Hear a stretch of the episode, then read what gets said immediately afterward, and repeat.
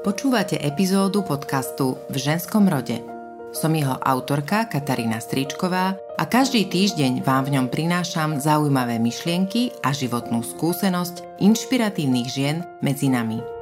Ďakujem vám za priazeň a za to, že v našej spoločnosti pomáhate šíriť ľudskosť, slušnosť a nádej.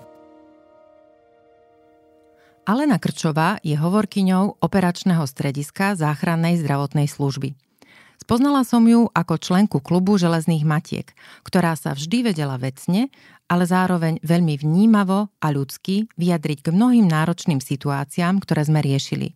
Jej rady v oblasti pomoci a ochrany zdravia boli vždy veľmi nápomocné. V ženskom rode dnes nie len o nádeji a láske, ale aj o sile slušnej komunikácie, o empatii a o tom, ako sa nebať poskytnúť pomoc človeku, ktorý je v núdzi. Ja teraz budem mať asi trochu trému, lebo akože s rozhlasačkou bývalou nahrávať podcast nie je úplne celkom zábavné. Musela som ťa nejako trošku akože rozveseliť na, na úvod, lebo nahrávame teda uh, ráno, nemáme kávu v štúdiu, na budúce zabezpečím. A, a teda budeme hovoriť o téme, ktorá je náročná z toho hľadiska, že sa dotýka samej podstaty uh, našej teda nášho ľudského života a jeho ochrany a záchrany. A ty, Alenka, ako hovorkyňa operačného strediska záchrannej služby, teda zdravotnej záchrannej služby, um, máš si, si tými ústami uh, toho celého kolosu, ktorý sa stará o to, aby ľudia v núdzových situáciách alebo v kritických situáciách počas nejakých nehôd a podobne neprišli o život. Musí to byť extrémne náročné aj emocionálne. Ale ja, keď som si pozrela tvoju vizitku, tak e, som si všimla, že vlastne ty si študovaná politologička a Presne sociologička. Tak. Takže uh-huh. tá cesta od politológie a sociológie e, k teda záchrannej e, zdravotnej službe, to je celkom ako také zaujímavé. A okrem toho máš novinárskú skúsenosť. Áno. Takže celkom by ma zaujímalo, že ako sa tieto všetky oblasti spojili v tvojom živote a vlastne vyformovali tvoj prístup k tej práci, ktorú máš teraz a vôbec k tvojej reakcii na tie núdzové situácie, mm-hmm. ktoré vlastne v práci zažívaš každý deň. Mm-hmm. Si urobila taký krásny mostík. Katka, musím ťa pochváliť. Vlastne od, od predstavenia mojej práce až, až po štúdium. sa. Áno, ale možno teraz poviem kliše, ale asi za všetko môže rodina. A čím som staršia, tak tým viac zistujem, že mm, tie rodinné postoje, názory, tak hoci si to niekedy nechceme pripúšťať, tak nás formujú ďaleko viacej, ako by sme chceli a majú na nás a, veľký vplyv. A, a ja sama pochádzam z rodiny, ktorá nemala dobrý kádrový profil a, v časoch socializmu. Nebo, nemali sme to jednoduché. A bolo to kvôli tomu, že otec bol francúzsky štátny občan ktorý sa narodil slovenskej mame, poľskému otcovi a začiatkom 60. rokov, keď krachovali farmy vo Francúzsku, tak a bola tam vôbec kríza v tomto segmente, tak sa vrátili na Slovensko do maminho rodného kraja. Z, jednoduch, z jednoduchého dôvodu chcela dožiť so svojou rodinou. Len uh, nevedeli, aké to bude mať následky a dôsledky. Oni si to predtým maľovali v takých dosť rúžových farbách, ale tá realita bola napokon úplne iná. Celá rodina bola pod drobnohľadom štátnych represívnych orgánov. Brat mohol o vysokej škole len snívať. A takisto aj mama o nejakom kariérnom postupe vo svojej práci alebo, alebo otec. Čiže z tohto hľadiska sme to nemali jednoduché, ale už vlastne vtedy sa vo mne prebudila obrovská láska k rozhlasu. Ja som bola už ako dieťa vášnivý poslucháč hlasu Ameriky a paradoxne aj slovenského rozhlasu. A najskôr som nechápala, ako je možné teda, že počujem rozdielny typ informácií, že záleží od stanice ale potom v rámci debat domácich o, o politickom systéme, vôbec o demokracii ako takej, vôbec o tom, ako to funguje a najmä teda o tom, že Alenka v žiadnom prípade o tom nerozpráva aj v škole, o čom sa tu doma bavíme, tak som navnímala ten obrovský rozdiel medzi tým, čo hovorí oficiálna štátna propaganda a vlastne medzi tým, čo, čo hovorí Slobodná stanica ten hlas Ameriky. A začala som nesmierne obdivovať novinárov ako takých a doteraz ich považujem za poslov pravdy. Nie nositeľov, ale poslov pravdy. A toto ma aj priviedlo neskôr uh, vôbec aj, aj s takým tým uh, ranným záujmom o politiku ako takú, aj uh, k štúdiu politológie a sociológie na Trnavskej univerzite a neskôr vlastne už, už k takým mojim novinárskym začiatkom, či už v týždenníku Mosty, kde som pracovala pod vedením Soni Čechovej, úžasnej dámy, intelektuálky a perfektnej novinárky až po, až po tlačovú agentúru Slovenskej republiky a neskôr po ten slovenský rozhlas, ktorý si už spomínala. No a ako si sa ocitla na svojej súčasnej profesnej stoličke? Ale nie, nie je to také, že vzdialené od, tvo, od toho, čo človek si myslí, že dokáže alebo vie? Vieš, prečo sa pýtam? Lebo je... Mne osobne sa vždy zdalo, že ľudia majú výhodu, keď majú niečo presne v rukách. A vedia, že aká tá ich profesia je. A časom som cez ten svoj život spoznala, že niekedy je celkom zaujímavejšie, keď vlastne nie celkom vieš identifikovať, že si lekárka alebo inžinierka, staviteľka mostov a podobne. A že vlastne môžeš byť všeličo. Ale aj tak je to náročné vlastne identifikovať tie kúsky, ktoré si vyskladáš do toho súčasného ja. Ako si si to vyskladala ty? Uh, od malička mám rada všestrannosť. Uh, nefokusovanie sa na, na uh, jednu tému alebo jednu oblasť, ale na viacero tém, aj keď nechcem, aby to teraz vyznelo tak, že, že tých tém je obrovské množstvo všetky sa ako keby zgrupujú mm, aj, aj s politikou, aj so záujmom pomáhať ako takým. A ty keď si sa ma pýtala, že ako som sa vlastne ocitla na tejto stoličke z novinárčiny, byť hovorkyňou, tak opäť som nositeľkou istej informácie. Opäť som v tej pozícii, že musím sprostredkovať verejnosti informácie. Nie síce z pozície novinára, ale z pozície hovorcu. Čiže ono je to svojím spôsobom v mnohom podobné, aj keď na prvý pohľad tak šialene rozdielne, ale Plus je tam možno aj, aj taký ten veľmi pomáhajúci faktor, že vidím v tom obrovskú pridanú hodnotu v tom, čo robím. Že nie sú to teda len kuse informácií, ktoré majú ľudia často navnímané v súvislosti so mnou, ale je to aj uh, edukácia a osveta o prvej pomoci, edukácia o rôznych iných témach, ktorú uh, v mene operačného strediska riešim v online svete, na sociálnych sieťach, pri ukážkach prvej pomoci, pri debatách alebo, alebo nejakých osvetových akcií veciach. Čiže e, ono je to pomerne taký e, veľký kus tej roboty, mm-hmm. aj keď teda tá verejnosť z toho každý deň vidí vlastne len taký istý výsek. Mm-hmm. To, čo povie Krčova v správach, aká sa stala dopravná nehoda a koľko tam bolo zranených. Jasné. A v tomto, čo si spomenula, do akej miery ti pomáhajú v tom, alebo pomáhajú ti nejako v tom tvoje znalosti z oblasti sociológie? Že to, čo vlastne si sa tam učila, uh, je to do istej miery určujúce pri tom, ako ty sama komunikuješ o jednotlivých udalostiach, najmä teda takých, kde uh, sa hovorí o, presne o nehodách, o, tom, o tých stresujúcich situáciách, ktoré zažívajú či už priami účastníci alebo rodiny, príslušníci a podobne? Uh-huh.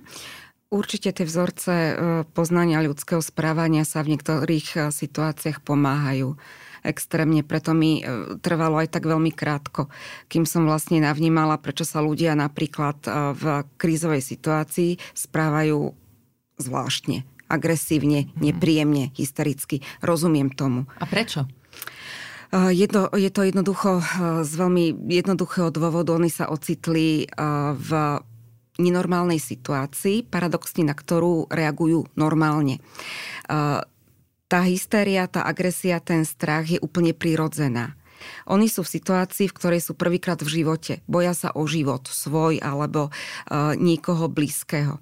A je úplne normálne, že oni v tom momente nie sú veľmi príjemní na toho operátora tiesňovej linky 155, prípadne na ňo kričia. Ale zase jeho úlohou je toho človeka upokojiť. Naviesť ho na tú svoju vlnu, vyťažiť ten rozhovor svojím spôsobom tak, aby dostal všetky relevantné informácie o zdravotnom stave a na základe tých informácií potom vedela rozhodnúť, či vyšle sanitku alebo nie. Lebo to, toto je takisto uh, dosť veľká téma, o ktorej sa možno nehovorí. Tí operátori tiesňové linky musia byť perfektní psychológovia. Oni sú také kadečo.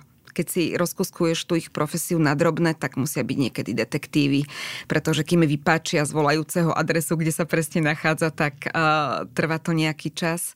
A keď sú to radovo sekundy, ale, ale vtedy sa to zdá naozaj nesmierne dlho, musia byť zároveň psychológovia, a to dobrí, a musia byť najmä uh, perfektní zdravotnícky profesionáli musia vedieť poradiť v krízovej situácii. Sú to, sú to vo drvivej väčšine vysokoškolsky vzdelaní zdravotníckí pracovníci. Ale hlavne mňa fascinuje na tom, že vlastne musia si vedieť predstaviť niečo pred svojimi očami, niečo, čo nevidia. To je ako keď si predstavíte, že e, máte len niekomu na diálku do telefónu povedať recept na nejaké jedlo, že vám volá e, syn alebo dcera a povie, mama, ako sa robí toto, alebo že vy niekomu voláte, mama, ako sa robí toto.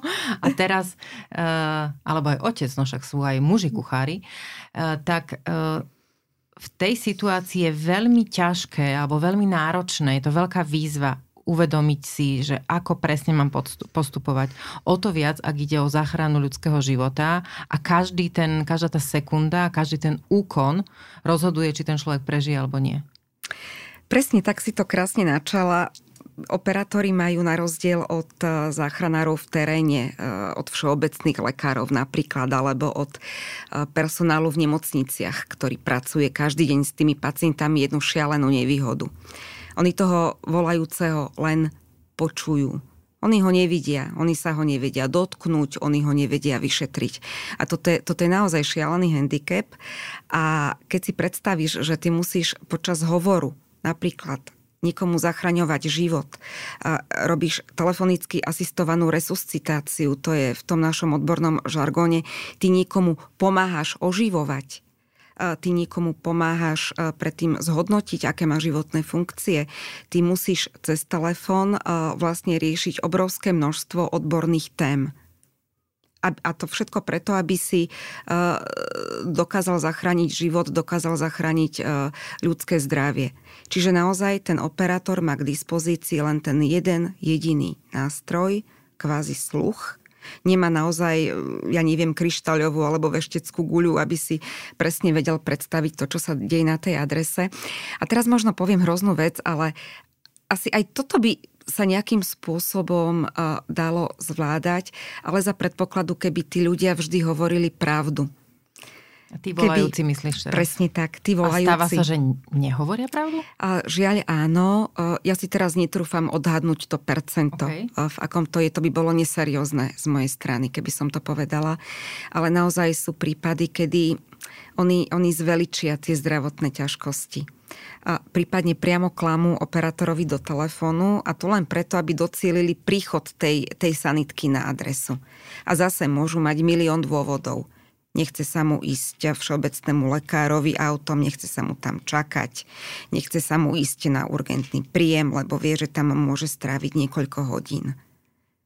Čiže uh, tých dôvodov môže byť obrovské množstvo. A toto sú práve tie situácie, kedy ten operátor naozaj mm-hmm. nevie. Mm-hmm. Nevie na 100%, aká je skutočne realita na tej druhej strane telefónu a, a, a práve tá kryštáľová alebo veštecká guľa by mu naozaj pomohla. A často potom až záchranár na adrese zistí, že tá realita je úplne iná.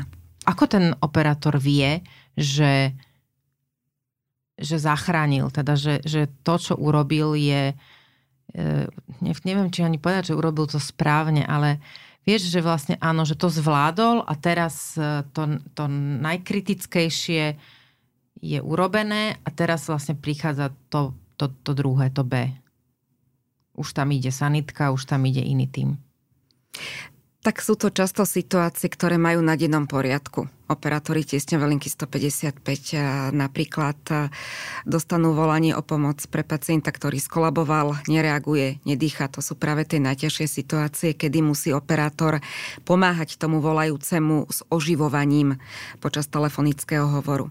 Obrovskou výhodou vtedy je, ak ten volajúci už absolvoval kurz prvej pomoci, teda vie, do akej hĺbky má presne stláčať hrudník, s akou frekvenciou napríklad, ako má presne uložiť toho človeka, ktorý skolaboval a ktorému vlastne pomáha. Ale sú samozrejme aj ľudia, ktorí nemajú takúto skúsenosť a vlastne pre nich je ten operátor v tej chvíli úplne všetkým. A presne im teda krok po kroku hovorí, čo majú robiť. Ak to dopadne dobre, tak sa to ten operátor dozvie už počas toho počas toho mm-hmm. telefonátu. Samozrejme môže dostať tú informáciu aj, aj potom, keď už tam príde záchranka na to miesto a vystrieda sa vlastne v záchrane života od toho pacienta s tým laickým volajúcim mm-hmm. a už, už takisto tam stráví možno niekoľko desiatok minút a predsa už tá, tá záchranárska posadka má zase k dispozícii úplne iné nástroje. Ako má ten laik, ktorý má často len dve ruky, možno, možno maximálne automatický externý defibrilátor ak, ak, je, ak je na blízku takéhoto prístroja. Takže sú to situácie, kedy sa to ten operátor môže dozvedieť, mm-hmm. ale samozrejme, ak je ten pacient v kritickom stave, ak, ak ho aj tí záchranári e, zastabilizujú, zachránia, tak potom prevezú do nemocnice, potom už, už tie, tie zdroje informácií samozrejme nie sú také dobré, lebo už je ten pacient v nemocnici, ale zase si ten operátor môže povedať, že ten človek pre Boha prežil Čiže urobili sme všetko preto, aby, aby, aby naozaj žil. Urobili sme všetko, čo sa dalo v tom momente. Ja mám už aj pred prípravou tohto podcastu, ale teda priamo teraz v štúdiu, cítim, ako sa mi tak zvyšuje tep a tlak, pretože sama som sa raz ocitla v situácii, keď som bola svetkyňou dopravnej nehody. Tragickej dopravnej nehody. A my sme prišli na miesto už keď sa stala, ale naozaj, že tesne potom. A bola som tam s mojou mamou a videli sme na, pri krajnici ležať chlapca, ktorý vypadol z auta, v ktorom sa viezla skupina mladých ľudí. Neviem ti povedať ako, ale vedela som, že je zle.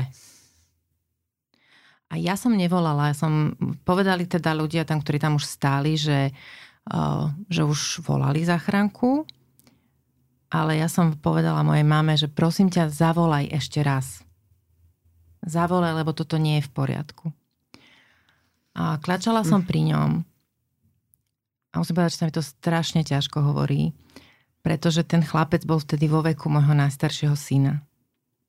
Dozvedela som sa to až potom, že mal presne vtedy 19 rokov. A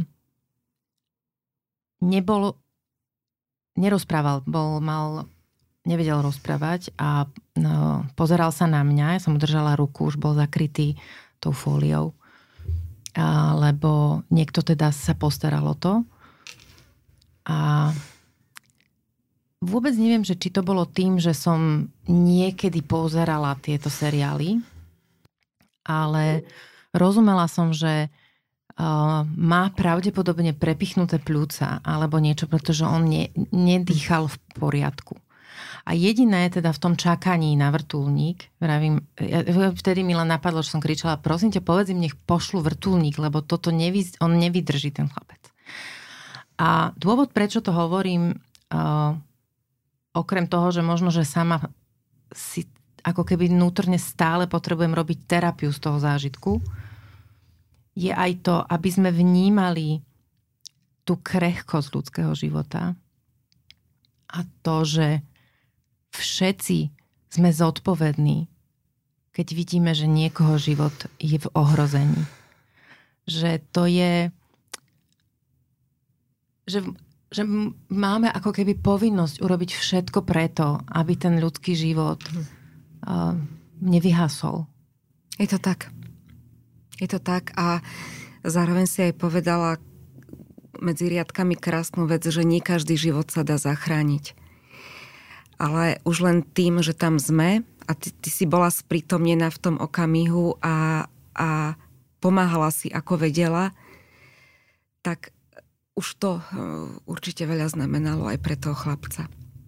A naozaj uh, toto je, toto je možno ešte dôležitá vec, ktorú by som chcela zmieniť. Netreba sa báť. Ty si v tom momente urobila maximum, žiaľ pre chlapca, ktorý už nemal to šťastie žiť ďalej. Ale bola si tam. Z, to, z tvojho hľadiska toto, toto uh, bolo naozaj to veľké, čo si mohla urobiť. Ale sú situácie, kedy môžu tí prítomní ľudia, svetkovia udalosti urobiť o mnoho viac, mm-hmm. pretože ten zdravotný stav napríklad je taký, že pri včasnom zásahu sa dá človek zachrániť a neurobia to. A to je potom nesmierne smutné. A nechcem povedať, že, nechcem povedať, že až demotivujúce možno, možno e, pre tých operátorov, ale často to nechápu. Lebo operátori sú nastavení tak, že tá záchrana ľudského života je nad všetkým. Je nesmierne dôležitá. A teraz si predstav situáciu, že ti e, si operátorka tiesňové linky 155, teraz ti niekto volá a povie, som práve v aute a vidím tu na chodníku ležať človeka. A operátor jej povie, v akom je stave, choďte prosím vás k nemu, presvedčte sa. No ale ja nemám čas.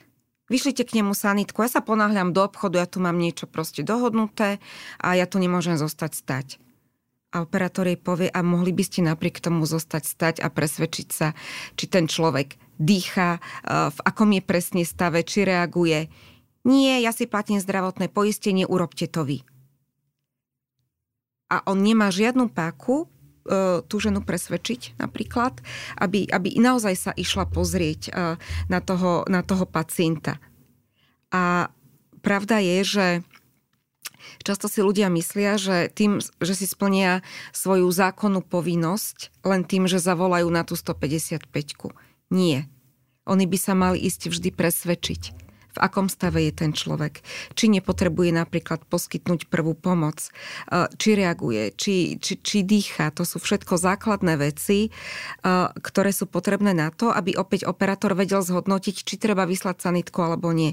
A teraz si predstav situáciu, že ten človek možno pár sekúnd predtým skolaboval, ako ho videla tá pani v idúcom aute a jednoducho potrebuje tú, tú včasnú prvú pomoc, potrebuje, aby ho možno niekto skontroloval. Uh, buď aby sa ho spýtal, uh, ako sa má, alebo ak je to potrebné, aby ho pokojne začal oživovať, ak, ak mm-hmm. tam došlo k náhlemu zastaveniu krvného obehu. A tam ide skutočne o minuty. Napríklad uh, už po troch, uh, 4, 5 minútach začínajú odumierať mozgové bunky ak sa človeku nedostane uh, prvej pomoci adekvátnej tak jednoducho to má fatálne následky. A to, toto ma možno trápi uh, taká tá naša ľahostajnosť voči iným. My sme ešte vo februári robili uh, tlačovú konferenciu uh, v spolupráci s Depolom, uh-huh. s, or, s, s organizáciou, ktorá sa stará o bezdomovcov v Bratislave, ale nechceli sme to samozrejme orientovať iba na problém bezdomovectva, ale na problém pomoci ako taký. A robili sme sociálny experiment, kedy uh, pekne oblečený pán cez zimu ležal na lavičke. Nemal pri sebe žiadne plné igelitky, ktoré by evokovali, že je to napríklad bezdomovec, ale opakujem, bol pekne oblečený, ale bola zima a ležal. A my sme uh, vlastne uh, skúmali, koľko ľudí sa pri ňom zastaví. A bolo to na Šafárikovom námestí, kde sa premeli obrovské množstvo ľudí a niekoľko stoviek za hodinu a pri ňom sa zastavili teraz neviem, či traja alebo štyria. Že sa ho reálne spýtali, či nepotrebuje pomoc. A teraz, ak by ten človek reálne potreboval tú pomoc, tak už nežije. A, a to, to, to ma aj tak trápi, taká tá naša ľahostajnosť. Akože netreba byť nejako prehnane empatický, to nikto po vás nechce. Ale minimálne, keď vidím niekoho, kto má evidentne problémy, aspoň sa ho spýtam, či tú pomoc nepotrebuje. On mi pokojne môže e, povedať, že nie, pomoc nepotrebuje, je OK, tak ja poviem fajn, odídem. Ale ak nereaguje, napríklad na moje oslovenie, no tak už sa mu snažím nejakým spôsobom pomôcť. A vtedy volám? Vtedy, keď ako oslovím mm-hmm. niekoho a povedzme e, ten človek nereaguje, ale ako, takto úplne tak veľmi to tak vulgárne poviem, že uh, ja si myslím, že ľudia Môže to byť moje presvedčenie, môže to byť fakt, že ľudia niekedy nereagujú na, na ležiacich ľudí práve preto, že si myslia, že sú opití a že si vlastne za to môžu sami. Hej? A, uh-huh. a napriek tomu, že môžu byť opití, ale môžu mať nejaký zdravotný problém môže ten človek v tej chvíli umierať. Presne. Tak e, ako si tak povie, hm, tak čo kto sa opil, tak nech, tam, nech to má. A ako ako prekonať takýto uh, stereotypizujúci hrozný postoj? Napríklad pri uh, týchto stereotypoch uh, máme veľké množstvo cukrovkárov, ktorí odpadnú. A ľudia ich považujú za opitých a z toho dôvodu im nepomôžu. A mali sme nedávno prípad, myslím, že to bola Prievidza, kde a, pani s ťažkou hypoglykemiou bola na autobusovej zastávke, bolo jej nesmierne zle, už kolabovala. Nikto sa ani len nezastavil a nespýtal, či nepotrebuje pomoc. A napokon jej pomohli mestskí policajti, ktorí sa tam nejako náhodne ocitli a, a tí potom volali 155 a nebyť ich a, a vlastne takéhoto včasného zásahu a potom samozrejme aj práce operátora a práce posádky, tak tá pani uh, mohla jednoducho mať fatálne následky z tohto stavu, ale uh, tá ľahostajnosť je obrovský problém naozaj. Ako, uh-huh. vieš, ako vie uh, ten operátor rozoznať, keď volám a teda dajme tomu, že ten človek nevie uh, rozprávať, nerozpráva, že to je, dajme tomu, takýto šok. To nemusí vedieť, to, to, vedieť. to nemusí vedieť, to už môže zistiť uh, priamo na mieste až zachránárska posádka. je, aby, aby ten Ale, človek dýchal. Áno, a podstatné, mal... je, áno, a podstatné je, aby sa mu tá, mhm. tá pomoc dostala. Ty ako novinárka, asi to sama si to povedala, že vlastne ty, čo robíš, tvoja práca je v úvodzovkách veľmi podobná, alebo teda rozprávaš príbehy, sprostredkovaš informácie, len ich trošku z inej strany, možno iným spôsobom. Napriek tomu si myslím, že a keď ťa počúvam, že to pomáha, že si tú novinárskú skúsenosť mala, lebo to človek sa nejakým spôsobom tak naučí, čo funguje a čo ľudia ani nie, že radi počujú, ale čo, čomu čo, čo počujú a rozumejú tomu. Ano. Alebo čo ich osloví. Čo do nich vlastne dovnútra vojde a je schopné meniť postoje, správanie, stereotypy. Dodať ľuďom odvahu, aby niečo dokázali urobiť. Ja som predtým, než som stlačila nahrávanie, povedala, že si myslím, že ľudia sú oveľa odvážnejší a, a možno aj oveľa láskavejší alebo empatickejší, ako si myslia. A že v mnohom sme podľa mňa niekedy taký otrli preto, lebo nás ten život tak ako keby vycvičil, alebo si tak hovoríme, sa tak začneme cykliť v tom, no však a keď mne nikto nepomáha, na čo mám ja pomáhať, však kto si mňa všíma, keď mi niečo je. A že nevedia, že keď ja začnem, tak to spúšťa všetko. Že niekedy, niekedy to nie je o tom, že ja mám čakať, kedy niekto začne byť milý ku mne, ale ten môj úsmev, môj záujem, mm-hmm. moja otázka je ten spúšťač všetkých vecí. A keby si ľudia uvedomili, že my to máme vo, vo svojich rukách, tak ten svet by bol oveľa lepší, lebo to domino by začalo padať. Mňa ešte táto práca naučila na operačnom stredisku jednej veľmi dôležitej veci a ty si ju opäť, Katka, zmenila tak, tak medzi riadkami, aj keď nie úplne napriamo. A to je to, aká nesmierne je dôležitá komunikácia.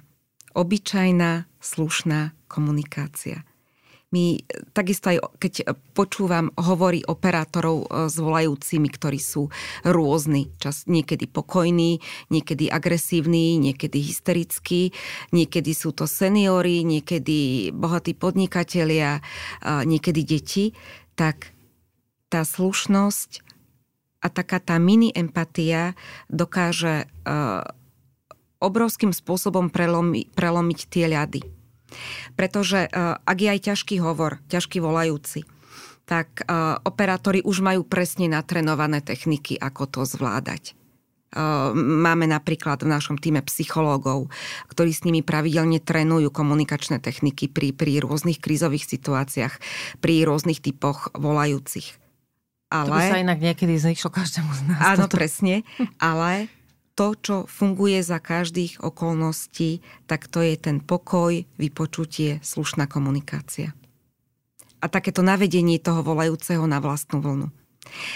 Čiže možno aj v tomto, že netreba hľadať až takú obrovskú vedu a toto keby sme vedeli aplikovať možno aj na iné oblasti nášho života, tak by sa nám žilo o mnoho, o mnoho krajšie, o mnoho lepšie.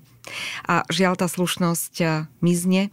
Často sa považuje za prejav slabosti, čo vnímam ako obrovský problém a aj vôbec tou vulgarizáciou, ktorú vidíme, či už, či už v politike, či už niekedy v spoločnosti, či už na tých sociálnych sieťach, predsa len tá diskusia je iná, aká bola napríklad tá verejná, uh-huh. aká, aká bola napríklad pred, neviem, desiatimi rokmi, ak, ak to môžem porovnať. Tiež to tak vnímam. Tak um, taký ten návrat k tej slušnej komunikácii by naozaj veľmi pomohol. Ale to v tom úplne súhlasím.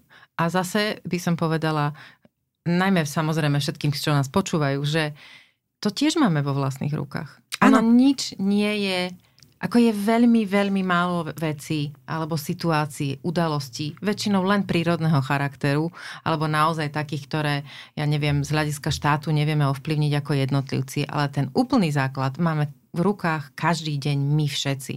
Už len to, že ja neviem, rodičia malých detí alebo tínedžerov vedia, aké to je e, veľmi náročné a až takéto zenové dýchanie potrebuješ, keď to dieťa v nejakej situácii ti dáva um, naozaj, že zabrať. Áno, mám 14-ročného syna, presne viem, o čom rozprávaš. Áno, ja pozdravujem svojho 13-ročného a čo skoro 17-ročného.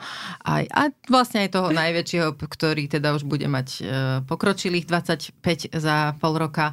A naozaj každý krát, keď, keď to príde tá vlna, tak to, treba ju vedieť pekne odsurfovať.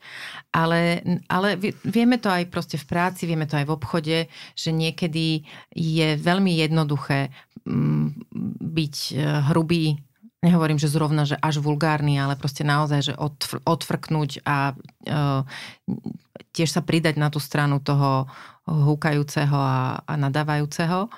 Ale oveľa lepšie funguje to, keď e, s tým pokojom k tomu pristupujeme. Ale to, to by som sa možno spýtala, lebo už si to spomenula dvakrát a naozaj si myslím, že to je zaujímavá vec, že kde, kde sa také tréningy komunikačné dajú robiť, respektíve musí, keď ten operátor, operátorka, že musia mať nejaké predispozície títo ľudia?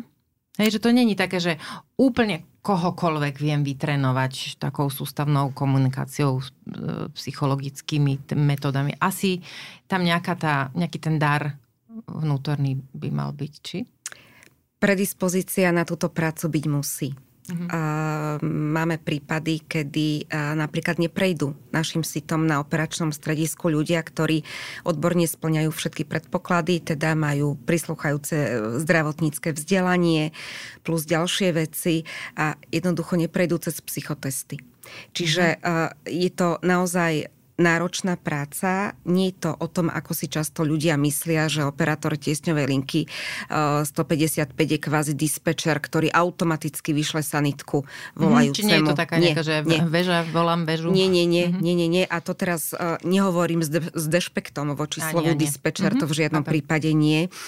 Ale uh, ten operátor naozaj musí byť odborne zdatný, uh, perfektne pripravení na rôzne situácie, oni sú kontinuálne vzdelávaní opakovane nielen v zdravotníckých témach, ale sú, ale sú vzdelávaní aj práve v týchto komunikačných technikách. Preto som už aj predtým spomínala, že máme tým psychologov na operačnom stredisku, ktorí, ktorí s nimi pracujú. Čiže ten operátor naozaj musí splňať množstvo vecí, aby, aby dokázal túto prácu robiť. Na druhej strane je pravdou, že mnohí z nich majú part-time oni, oni robia čiastočne napríklad aj na záchranke v teréne. Mm-hmm. A ja keď sa ich pýtam, že čo je ťažšie, že počúvaj, že keď to vieš porovnať, je ťažšie byť záchranár a byť priamo v teréne s tými pacientami, alebo je ťažšie byť v suchu a v teple za tým telefónom na 155. A čo ti povedia? Každý jeden, každý jeden mi povie oveľa ťažšie aj 155. A presne z tých dôvodov, o ktorých som hovorila už na začiatku, neviem sa toho pacienta chytiť nevidím ho, neviem sa ho dotknúť, ne, neviem ho vyšetriť, neviem navnímať uh-huh. vôbec všetky tie veci, a ktoré okolo, okolo neho vlastne. sú. Mhm. Presne, uh-huh. áno. Čiže, čiže je to množstvo faktorov, ktoré má ten a pomôcok, barličiek, uh-huh. ktoré má už ten záchranár na pomoc už, už priamo a ten v teréne. ich spracováva áno. oveľa rýchlejšie a možno, možno aj podvedome, ako si to vieme predstaviť. Čiže už keď som nejakej, a nehovorím teraz iba, že o nehode, ale, dom, ale povedzme aj doma v priestore, že ja neviem, všimnem si rýchlejšie lieky, všimnem si nejaký pohár s vodou ano. a podobne však. To je presne asi, tak, presne tak. To je tá detektívna a... práca, ktorú si spomínala, že hej. oni ju musia vlastne vnútorne hej. robiť za ano. každým. Áno. Ale táto detektívna práca sa v prípade operátora vzťahuje iba na to, čo počúva. Iba na to. Ten záchranár to uh-huh. vidí. Operátor iba počúva. Uh-huh. Čiže uh, naozaj nie je to jednoduchá robota, ale vieš, čo je zaujímavé? Ja si často nosím prácu domov. Musím. Som ja, hovorkyňa. Si, si odpovedala na otázku bez, bez položenia otázky. Dobre, to som sa chcela spýtať. Asi funguje, Aké to je? Funguje intuícia, ale, ale skôr som to mala na mysli vo vzťahu k operátorom. Mm. A ja často pracujem cez víkendy po večeroch. Novinári potrebujú informácie, lebo sa dejú veci, prípadne doťahujem projekty, ktoré máme nastavené v práci iného charakteru. Ale operátori fungujú tým spôsobom, že oni tie dvere v práci zatvárajú a zamykajú na kľúč. Oni sa snažia tú prácu neprenášať domov.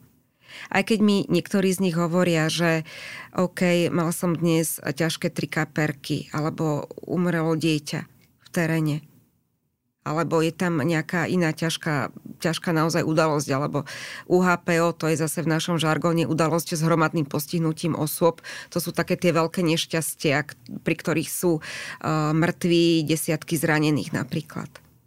Ale operátori v záujme toho, aby si zachovali nejakým spôsobom duševné zdravie, aby, aby nevyhoreli, tak snažia sa naozaj toto celé nechať v tej práci zamknúť pomyselne za sebou a s čistou hlavou odísť preč a riešiť svoje veci. Riešiť rodinu, riešiť súkromie, riešiť koničky a snažia sa nemyslieť na prácu. Predsa len ja, som, ja mám trošku výhodu v tom, že ja už mám tie informácie sprostredkované. Ale oni sú priamo tí aktéry. Oni sú priamo tí, ktorí volajú s tými zúfalými, trpiacimi ľuďmi, ktorí si vypočujú šialené veci na tej druhej strane telefónu ktorí sa stretávajú s veľkým spektrom ľudí. E, od detí po seniorov, od bohatých podnikateľov po, po, po ľudí zo, zo slabších sociálnych skupín. Čiže e, my, keď sme sa bavili o tej mojej sociologickej skúsenosti, že ako mi pomáha vlastne v tej mojej práci, tak tí operátori už, už musia byť sociológovia amatéri, lebo oni sa skutočne stretávajú s rôznym spektrom volajúcich. Ale to, čo som už raz povedala, nie na tomto mieste, ale na inom. To, čo je zaujímavé, tak všetkých tých volajúcich bez ohľadu na to, akí sú starí, či sú bohatí alebo chudobní, či sú vzdelaní alebo nie, tak spája v tom momente, kedy volajú na tú 155 jedna jediná vec a to je strach. Či už o seba, alebo od toho, pre ktorého tú pomoc potrebujú. Čiže v tomto sú si vzácne jednotní. A ten operátor je zasa na to, aby im pomohol. Aby ich vypočul, aby im poradil, povzbudil a napokon, aby aj poďakoval. Paradoxne, ak ten, ak ten volajúci krásne spolupracuje a ak tam napríklad prebieha nejaká prvá pomoc a ten operátor ho inštruuje. Čiže je tam množstvo rôznych vecí. A, a ja mám obrovský rešpekt pred tými ľuďmi, ktorí túto prácu robia. Lebo je ich len zo pár, ktorí to dokážu robiť, že niekoľko rokov dlhých. A je to ťažké, je to náročné a a priznám sa, že ak by som ja mala zdravotnícke vzdelanie a dali, dal by mi niekto na výber, či chcem robiť operátora, že či by som to chcela robiť. preto ja tých ľudí tak nesmierne obdivujem a vážim si ich. Niekedy mám pocit, že je pre mňa náročné už nahrávať každý týždeň, už to ani nestíham, ale ja budem mať o mesiac 5 rokov, čo robím tento podcast. Myslím, že som na nejakom čísle 200, neviem koľko. 15. Klobúk dolu. A, a niekedy je to také akože vyčerpávajúce. Uh-huh. A potom prídu také e, momenty, ako je tento, kedy sa cítim, že je to skvelé, že to robím. Lebo dúfam, že ľudia môžu počúvať takých fantastických ľudí, také skvelé ženy ako si ty, ktorá si nám naozaj že sprostredkovala toľko dôležitých myšlienok na, na uvažovanie nad nimi a nad, nad tou našou vlastnou zraniteľnosťou, nad tým, čo nás spája, aké je to pekné. Sa tu musím to... červenať teraz. Ty sa červená, ja sa tiež červenám, ano. lebo ja som dojatá. Takže ja ti strašne pekne ďakujem za toto. A, alebo veľmi pekne. Musím sa zbaviť toho zlozvyku hovoriť strašne pekne. Ale si to tak hovorím, že strašne je to negatívne. Veľmi pekne. Inak to používam aj ja. No, tak. Strašne. Áno. A, a na záver by som ti chcela povedať, že um, dávam ti priestor v tejto chvíli, bez toho, aby som dala akúkoľvek otázku, uh, povedať nejakú výzvu, ktorá sa týka práve záchrany ľudského života alebo absolvovania kurzu prvej pomoci, pretože viem, že ty aj bloguješ o, o, tejto, o tejto téme. Veľmi pekne si povedala, že sú ľudia, ktorí takýto kurz majú urobený, alebo ktorí vedia, čo to obnáša, uh, ktorí, uh, konec koncov, teraz si neviem spomenúť, uh, ako sa volal ten na YouTube je také krásne video s tou prvou pomocou, s pesničkou. Uh, určite myslíš projekt Baštrnk a Miška Kubovčíka. Áno, presne Baštrnk. Uh-huh. Neviem, mhm. prečo furt mi išla iba Zuzka Hej. Petková s pucungom na, na, na, na rozum. Vidíš, unk, unk. Takže um, čo je z tvojho pohľadu dôležité, aby zaznelo na konci tohto podcastu? Ja si teraz paradoxne pomôžem slovami Miška Kubovčíka, ktorého sme teraz pred chvíľočkou zmienili, a ktorý robí obrovský kus práce práve v oblasti prvej pomoci.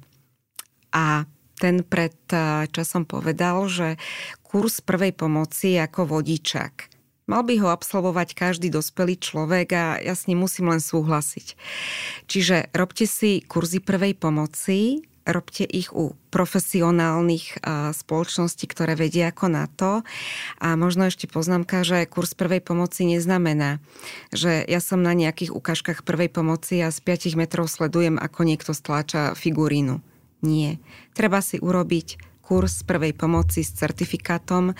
Trvá 8 hodín, ale nájdete si na to čas a sami neviete, kedy budete tieto znalosti potrebovať. Či už pre svojho blízkeho, alebo pre niekoho iného a opatrujte sa. A možno ešte taká jedna vec, zo mňa si už niekedy robia žarty kolegovia v práci, ako strašne nastojím na prevencii, ktorú veľmi rada spomínam. Takže skúste aj zapojiť niekedy ten sedliacký rozum a zbytočne neriskujte. Počúvali ste epizódu podcastu v ženskom rode. Nový diel vychádza každý týždeň v piatok v rámci podcastu Denník N podcasty. Jeho najstaršie diely nájdete v originálnom podcaste v ženskom rode, vo všetkých podcastových aplikáciách a v hudobnej knižnici Spotify. Rozhovory si môžete každý týždeň aj prečítať na webe Denníka N. Do počutia a dočítania o týždeň.